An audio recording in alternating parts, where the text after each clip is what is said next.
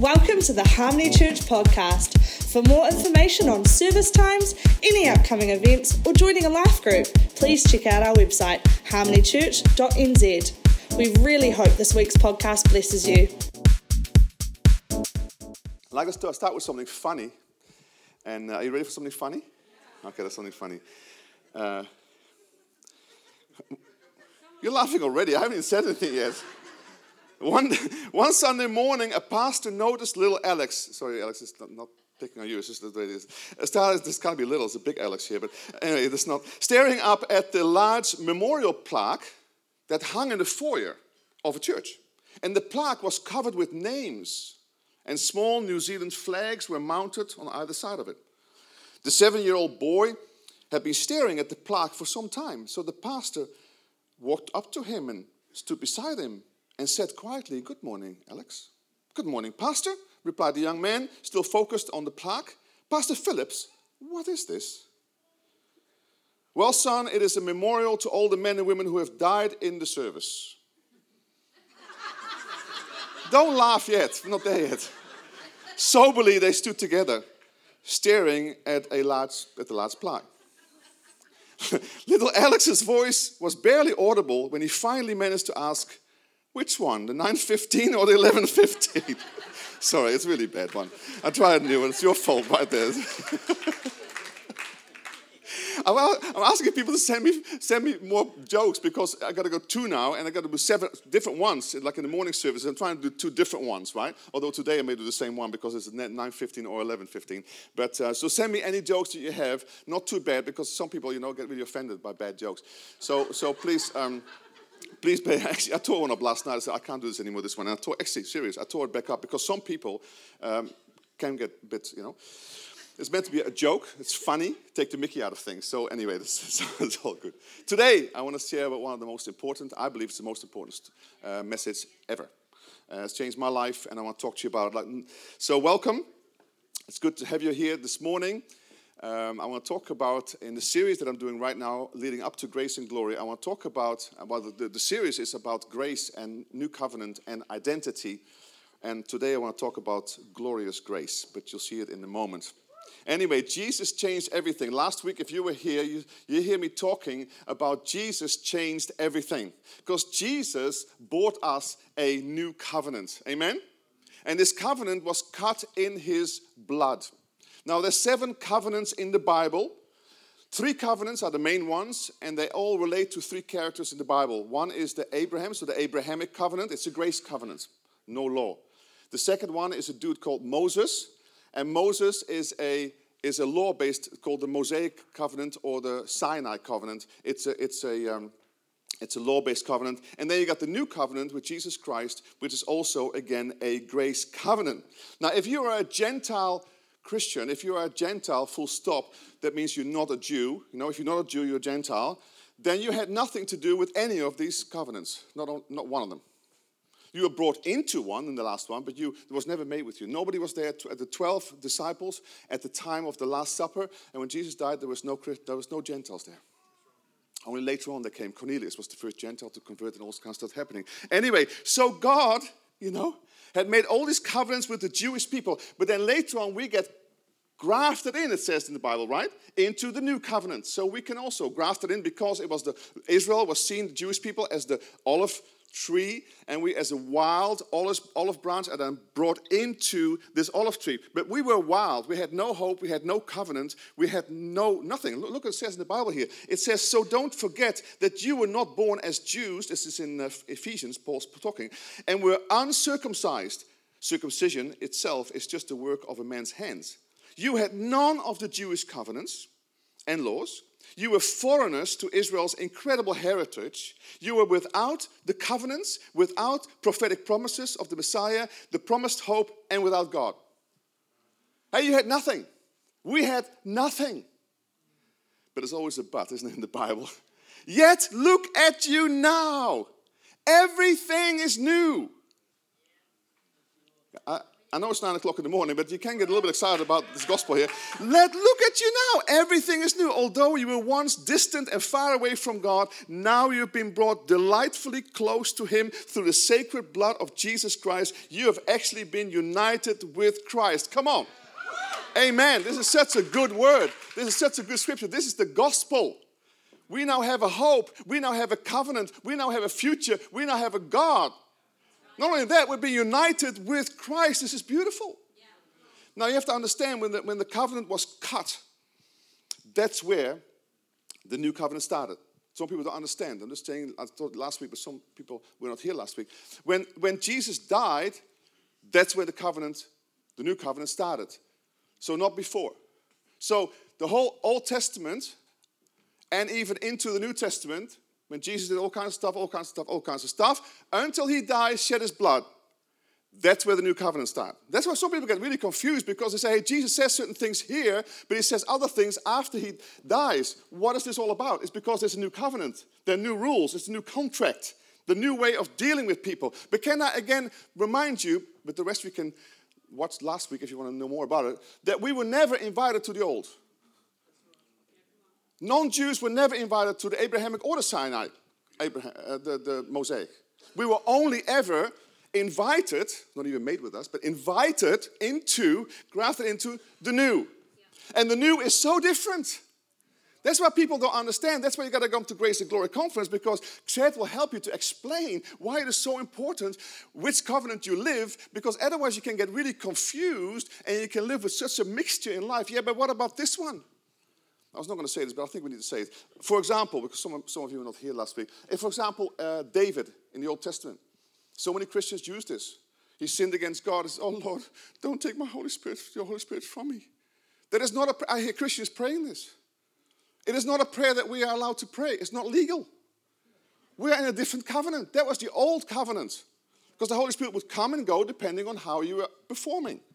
In the New Testament, nothing to do with your performance. It has all to do with the performance of Jesus. And I'll talk to you about this today. That's why it is so exciting to be a Christian, and He is so absolutely amazing. It says here in 1 Corinthians 2, this relates to communion. As often as you eat this bread and drink this cup, you proclaim the Lord's death until He comes. Why the Lord's death? Is because that's where the new covenant starts.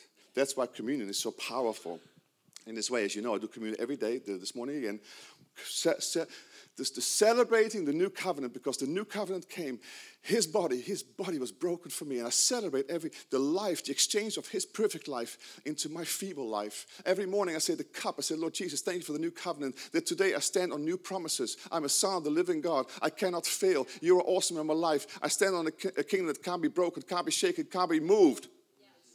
I tell you when you start living that way it's a good life. Now troubles may come but the thing is, though, you are anchored into what God has done for you. Amen? The finished work of Christ. You know, Peter says this look, everything we could ever need for life and complete devotion to God has already, everybody say already.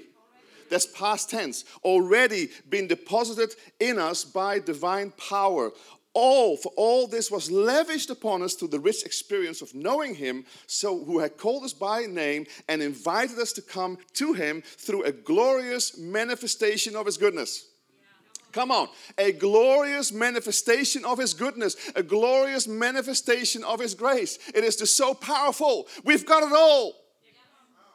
I've got it all. Say to yourself, I've got it all. If you're a Christian, you've got it all. Tell your neighbors, you've got it all. you've got it all. Everything we could ever need for life, devotion to God, we've got it all. Now, the question then is if you've got it all, why don't many, so many people live in it, in the reality of it all? That's the question. Now, the theme has been for the last three weeks is that, of course, we've got to receive it. You can be given something, but if you don't receive it, it's not yours. So we got to receive the revelation of what God has provided to us. And that's why we need to read the Bible and read the Bible properly in context, new covenant, understand what God has said. I mean, Romans is one of the best books to do this in, Ephesians is too. But uh, Romans was actually written to Gentiles, people like us, you know, non, non, non-Jews. We've got to know Why are you laughing, Nelly? It's so quiet. I mean, I love that. Why don't you, do you want to play? I don't like just hearing my own voice. I love when the music comes, a bit of drums, a bit of you know, stuff like this. But um, you know, Revelation. Okay, the Bible does not teach. it's, it's, it's quiet. The Bible doesn't teach how much we do that determines how we reign in life, how we do well in life, how we live life well. The Bible doesn't say how much we do in such a way. You know what it says? It says how much you believe. It doesn't say so much how much you achieve. Bless you. But it says more about what we receive. Do you want me to prove it to you? Go to Romans with me, Romans 5 17.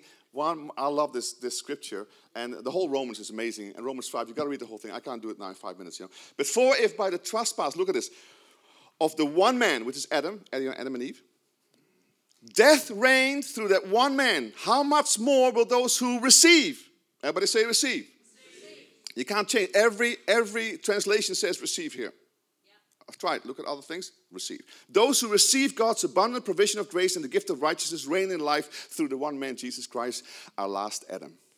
So, we have to learn to receive. See, religion says that we have to do things to be victorious, but Christianity says for us to, to find an increasing capacity to be able to receive and to acknowledge and to see everything that God has given to us in His grace, in His righteousness, will actually start to then enable you, empower you, make you happy, make you glorious, and make you to live a good life.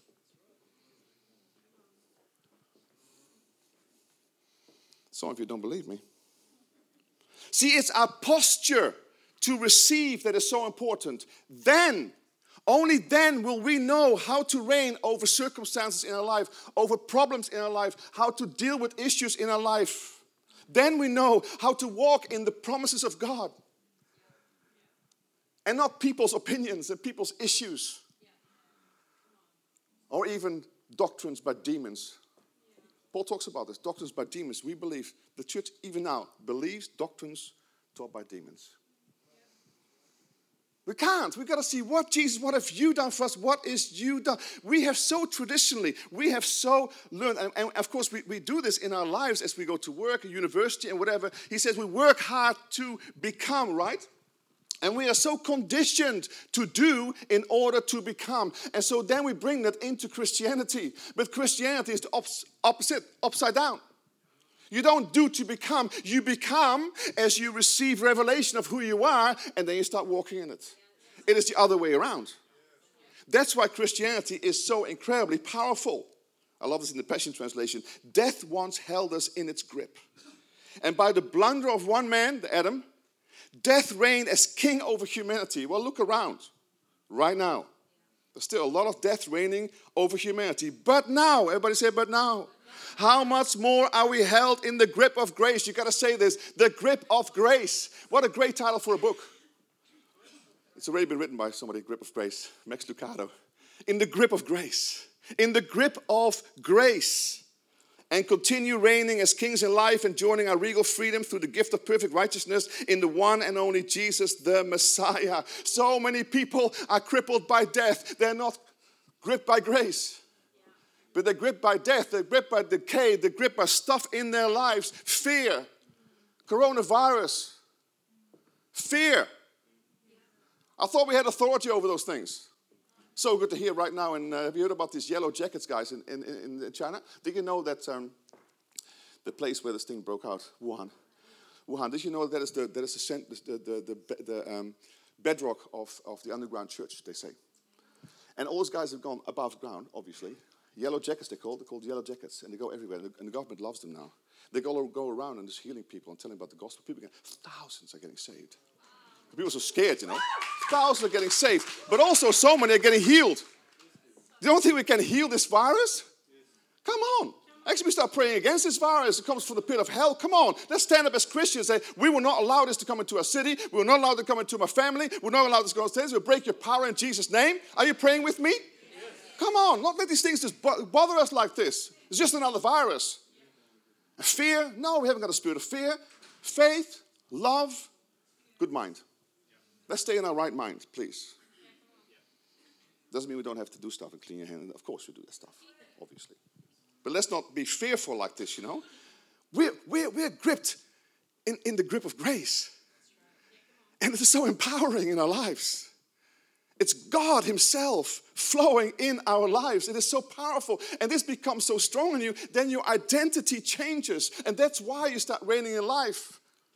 Because you start changing your identity, who you are, and you know how to face the things in life. And when you know how to receive these things, you become effective, you become fully alive, you become whole in your life. And that's why it's so important that you are a self feeder. Don't just listen to me, please. I haven't got that much to say. It's only my message I have. It's Jesus. But maybe others have other things. You know? Feed yourself on the goodness of God. Feed yourself on the finished work of Christ. Remind yourself what God has done in your life. Remind yourself what Christ has done in your life. And receive this truth into your life. And when it starts to be embedded into your life, and you start to walk in that power, it will transform you and you will start to reign in life. Amen? Amen. So, two things we have to have. It says here one is God's abundant provision of grace and the gift of righteousness. Those two things for us to reign in life. Can we please stand together? I'd like to read something with you together. It's Ephesians 1. All together, loud, please. Praise be to God and Father of our Lord Jesus Christ, who has blessed us in the heavenly realms with every spiritual blessing in Christ. For he chose us in him before the creation of the world to be holy and blameless in his sight. In love, he predestined us for adoption to sonship through Jesus Christ in accordance with his pleasure and will to the praise of his glorious grace which he has freely given us in the one he loves. In him we have redemption through his blood, the forgiveness of sins, in accordance with the riches of God's grace that he lavished upon us. With all wisdom and understanding, he made known to us the mystery of his will, in, according to his good pleasure, which he purposed in Christ to be put into effect when the times reach their fulfillment, to bring unity in all things in heaven and on earth under Christ. Come on. You may be seated. May the Holy Spirit and God bless His word. We have received so much in Christ. Everything, particularly Ephesians, it says so much that we've got in Christ. And then we say, after continue reading, it says that we may live to the praise of His glory. Yeah. I know it's big words, big Christian words. Live for His glory. Live in the fullness of what Christ has given to us. Live in power. Live in joy. This will set you free. Now, what is grace? If we talk about grace, if that's so important in your life, and if it sets you free and it helps you to reign in life, now what is grace? Now, I've got a few sayings here. Rob Rufus helped us with this a couple of years ago. It was outstanding. Here we go. Grace is, you can read it on the screen. Grace is the divine characteristic that enables, furnishes, and equips human beings to live in a supernatural dimension. Yeah, Amen? Grace carries the refreshing reality of God's ongoing acceptance of us, an acceptance not dependent on our failures or successes. Come on, it's exciting. God, grace is God's desire to bless us not based on our performance, but on the performance of Jesus Christ. Amen? Come on. Grace reveals that we are loved, valued, and accepted by God as we are. Now, this is an important one. Look at this. Grace rescues us from the syndrome of rejection and insecurity and tyranny, performance oriented living, and the endless anxiety associated with trying to achieve and earn acceptance by keeping laws and regulations. Now, my question is why on earth are you trying to go after these laws and regulations? I thought that was the old covenant. Jesus says, A new commandment I give you. New? Yes, new. What is it? Love one another as I have loved you. And he makes it easy for us because he puts his love in us first, and now you love one another because just loving one another by yourself is not possible. It's all selfish love, you know? So he puts love into our lives. Grace means that God's correction and discipline does not involve a withdrawal of his acceptance. Yeah? It's not, uh, you know, not Psalm 51 acceptance, but rather approve of his love for us. Grace delivers us from self effort and the heresy of a self made person. Grace is not what we do for God. but what he does for us. Grace turns disappointments into divine appointments, failures into stepping stones to success. Grace brings the sunshine of heaven. Are you, are you blessed yet? I mean, that's why we're reigning light. This is really going to encourage you, you know, because this is who you really are. Grace brings the sunshine of heaven, and it's getting better, by the way. We're not there yet. This, this is grace. Way too glorious grace. Wait. Okay, here we go. Grace brings the sunshine of heaven into our hearts. It releases us from the oppression of people's negative opinion. Man, come on. Anybody has that? Like, and it nullifies Satan's accusations, evaporates guilt and regret. Guilt and regret, overrated. Grace, here we go. This is the Harmony clan now. And anybody else is Christian. Grace sets us free into what God created us to be an enthusiastic, joyful, spontaneous, unpredictable, risk taking, secure, bold, and confident people. Come on, this is who we are. Lord, thank you so much for your grace. Now, my question then is what is glorious grace? If this is grace, what is glorious grace? It says here to the praise of his glorious grace, which he has freely given us in the one he loves. So, what is glorious grace? Glorious grace is the most important thing that you will ever hear in your life if you are a Christian or you want to be a Christian. Because glorious grace describes God's view and opinion of you. It's not just about accepting, not about those kinds. It is the basis, the root of God's love and acceptance for us.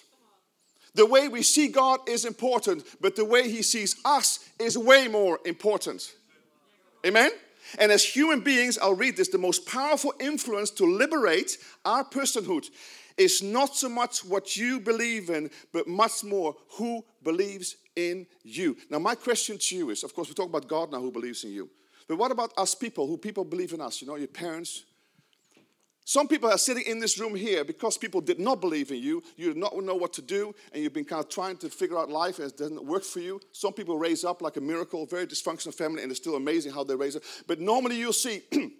If you were affirmed and loved by your teachers, you can do this. I believe in you, parents believe in you, grandparents believe in you. It's amazing how we kind of like are almost like pulled into believing in you in a good life. Because I can do this because I'm awesome.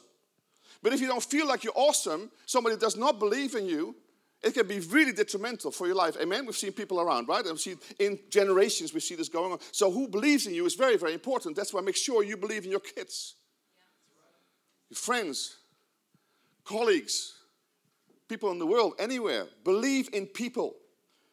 See, now when a powerful person believes in you, when a person has faith in you, then it liberates the potential of God in your life and you start to reign in life. See, faith in God is very important, but the faith that He has in you is much more important. Yeah. I mean, I'm in a little faith, big faith, God's faith, perfect faith, no, never ending faith. If you look at the law of Moses, which you're not even supposed to go to, but if you do, because somebody do it, and look at the Moses at the thing, it interrogates you. It says you're never good enough. How you know this and this? It points a finger at you. Hey, I don't want to be here. I want to be here. That is the, that, that's what's called the ministry of death. The new covenant is ministry of life. Because through Jesus Christ, He comes with a whole different plan, and He determines before the foundation of the world to love you and to speak highly of you.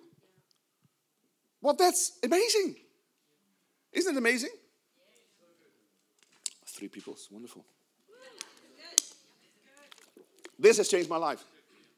All my stuff in my life, when I found this about eight years ago, when I found this, when I, when I read a book and then some other things, and I, when I found how much God loved me before the foundation of the world, it absolutely rocked my world. I cried for about three days, and for 10 days, it rocked my world. I felt like I was born again again. It changed my life, and many of you in this church have been changed in this life. Joke, joke. Truth faith is the discovery of God's faith in us. I tell you, I'll read it here. The truth of glorious grace is that the Father, God the Father, that He decided His view and opinion of you before time was created. It says in the Bible here, verse 4 For He chose us in Him, in Christ, before the foundation of the world, to make you holy and blameless in His sight. This is glorious grace that your heavenly Father saw you found eternally in Christ before you were ever lost in Adam, before time began. That's a quote from Rob Rufus. Isn't that powerful? Come on, say it again. It, it's that your heavenly Father saw you found eternally in Christ. See, everything is in Christ. We're hidden in Christ. We're alive in Christ. A newborn spirit in our puku, in our body, in a river here is in Christ. Everything is in Christ. And He saw you in Christ. You were found eternally before you were ever lost in Adam. Yeah. Ever lost in Adam. See, good behavior is important, but it will not change your identity. And we've seen that. And that's what religion does. Do good, and maybe God will love you. And some of you still think this way. I used to think that way for years. Got to do right, otherwise God will not love me. The Christianity is the opposite like this. He gives you a new identity as sons and daughters of God, completely faultless, completely innocent, completely forgiven, completely justified. And this new identity then starts to change your life because you cannot live the old life anymore because you've been renewed from inside out. Jesus, help me. This is so powerful, guys. This is so powerful. That He saw you before the creation of the world. The whole world was not even created. He saw you already. That's what the Lamb of God was slain before the foundation of the world. It was always in God's mind because He sees the beginning from the end. He was here before the whole world was created, the universe and whatever else. And He already purposed right at the beginning, if there was a beginning, because there's no beginning in God, is there? So, all the way through the ages, he saw humanity in Christ. And that's why it's so empowering for us to know who we are in Christ, because this will help us to live powerfully and reign in life and strength. Can the band come up, please? Oh, Catherine, anyway. You're my band, darling. You're my band. So important. God feels so much pleasure to you, for you. This is a word for one, maybe one or two of you. It was, you know, even me preparing it, I was really blessed. Because it's so, it's so good to come back to the, the foundation of our faith, the foundation of grace in our lives. God is not angry with you. He is not mad with you. He's not punishing you. Come on. He's not counting your sins against you. You might do sins. Yes, but Jesus paid for those, man. But that's the whole point of the gospel. If nobody had paid for your sins, yeah, you're in trouble. The problem is, He paid for your sins. So now you can live a righteous life. Acceptance grace through identity change and empowering grace through this new identity in your life. It is so incredibly powerful. And this will give us stability in our lives to walk in a foundation of grace, of, of boldness, of authority as sons and daughters of God. Some of us have to change the opinion that you have put on yourself, of you, your own opinion and get a perspective of God's opinion of you. It'll change your life. Some of us have to stop having your parents, your brothers and sisters, your teachers define who you are. Because that's not who you are necessarily. I remember Catherine a long time ago, they said you amount to nothing in the sense of uh, study, right? She said you're not very smart or whatever they thought you were. And she bought it. And at 40 years old, she says, No, I'm actually quite smart. And she went to university, got a degree at university, and boom, you know. I tell you, the power if somebody believes in you, but also the power if somebody does not believe in you. Well, I've got good news for you that God is not counting your sins against you. He's not looking at your behavior, He's not looking at all this kind of stuff. It's not about that. Remember, before the foundation of the world, He saw you already in Christ as perfect and righteous. And this new identity that you receive by grace, that's why it's called grace.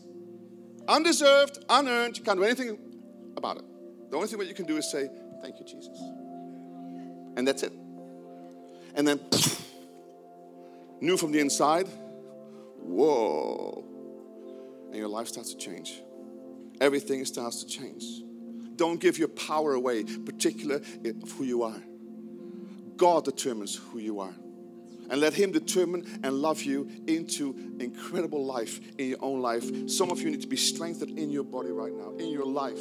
You need to receive the goodness of God, the love of God, the grace of God. Amen? Amen. Thank you, Father. Thank you, Father. Let's pray together. Father, thank you so much for your eternal love and acceptance. Lord, your excellent opinion of us just moves us. It makes us so happy.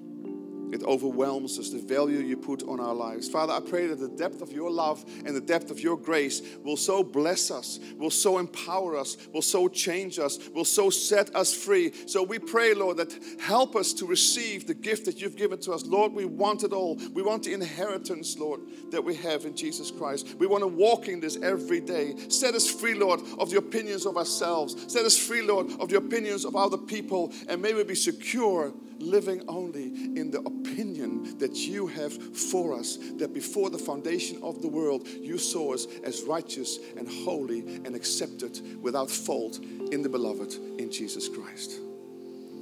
May we live in this way, Lord, every day of our lives. I am who you say I am.